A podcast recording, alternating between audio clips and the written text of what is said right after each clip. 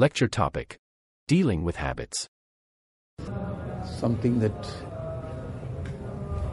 we all, in some way or the other, struggle with is some habit that a person feels that I should not have had this habit. Somebody's habit might be even just, for example, oversleeping without any need to sleep at that time. Somebody's habit might be overeating, for example. Then, like that, there are many other habits. And sometimes certain things which are impermissible become habits. So now people often struggle with these habits. Person comes to a realization later that this should not be in my life. But now how to get it out of one's life? The first part of it is that to take a lesson from that and not to get in any other further habit to start off with. One is now to get rid of the habits that have already formed, not to get involved in something that will become another habit.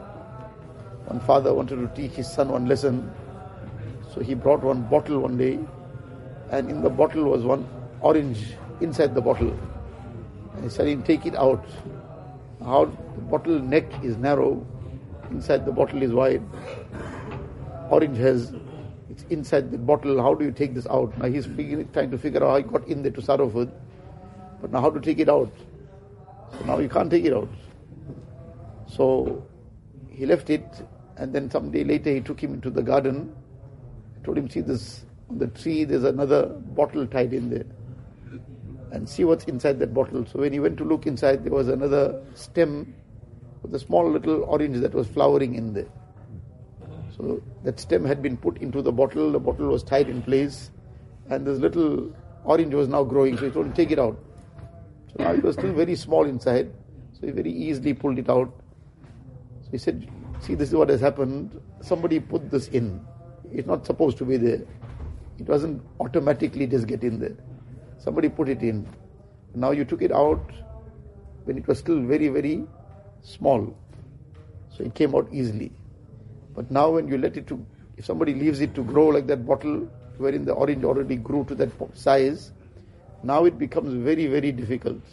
You might have to use some kind of special knife maybe to now get into that bottle and slice up that orange in that bottle in some way and piece by piece take it out very, very difficult task it will be. But then after a lot of processes and a long time, a lot of effort, finally it might come out. But if you nip it in the bud early, you take it out quickly, then it'll come out easily. So to start off with, don't let anything come in which shouldn't be there. So these things come in by influences. You sit in the company where something is taking place, that now plants the seed of a habit. We allowed that to be planted into our hearts. That's going to start growing somewhere. Person realizes and he should be taking the effort to check within himself is there something that is now taking root? Something I shouldn't be getting involved in? Is my language suddenly changing? This is probably the effect of the company I'm sitting in. I should now immediately get rid of this by getting out of that company. Am I think is my thinking changing? So why is my thinking changing? Where am I sitting? What am I reading? This is planting the seed of something. I should now immediately distance myself from that. The first thing is that we don't allow these things to even come in. So now the most important thing in that is the company. Habits form from company. Nobody woke up one morning and decided that I'm going to smoke today. Never happened. That a person out of the blue never smoked in his life and he just woke up in the morning, never sat in any company that has a smoking habit, doesn't have any exposure to it, and he woke up in the morning and decided, I'm going to start smoking today. This came due to some influence, due to some company that he joined. Gradually, first he didn't want to be part of it, and then before he knew it, he was deep into it. So, a person, the most important thing is his company. The company is going to plant the seeds of these kind of things. So, if he stays far away from that, inshallah, he'll get saved from all this.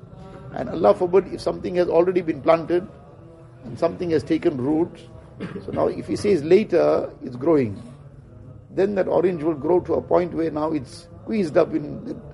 Now to take it out with, you might have to end up breaking the bottle sometimes. So now this can become a very long and a difficult process. And a person now commits himself to that, to be really in some environment, under somebody's supervision, undertaking whatever direction and instruction, and over a period of time, then inshallah that habit will come out. But the more we leave those habits for later, that later becomes sometimes even more difficult and too late too. So the point is that that effort number one must be made to save ourselves from getting caught up in habits, some things that shouldn't be part of our life. Number two, if something has happened, then the time is now. The time is not tomorrow or later. The time is now to start uprooting that. Person makes effort, turns to Allah Ta'ala, makes dua, takes the advice, he will, inshallah, with the fazl of Allah Ta'ala, get past it. But if he procrastinates, leave it for another time, it will get even more difficult. So whatever has happened has happened, but the time is now. The time is now to take the step to uproot those habits. Allah Ta'ala give us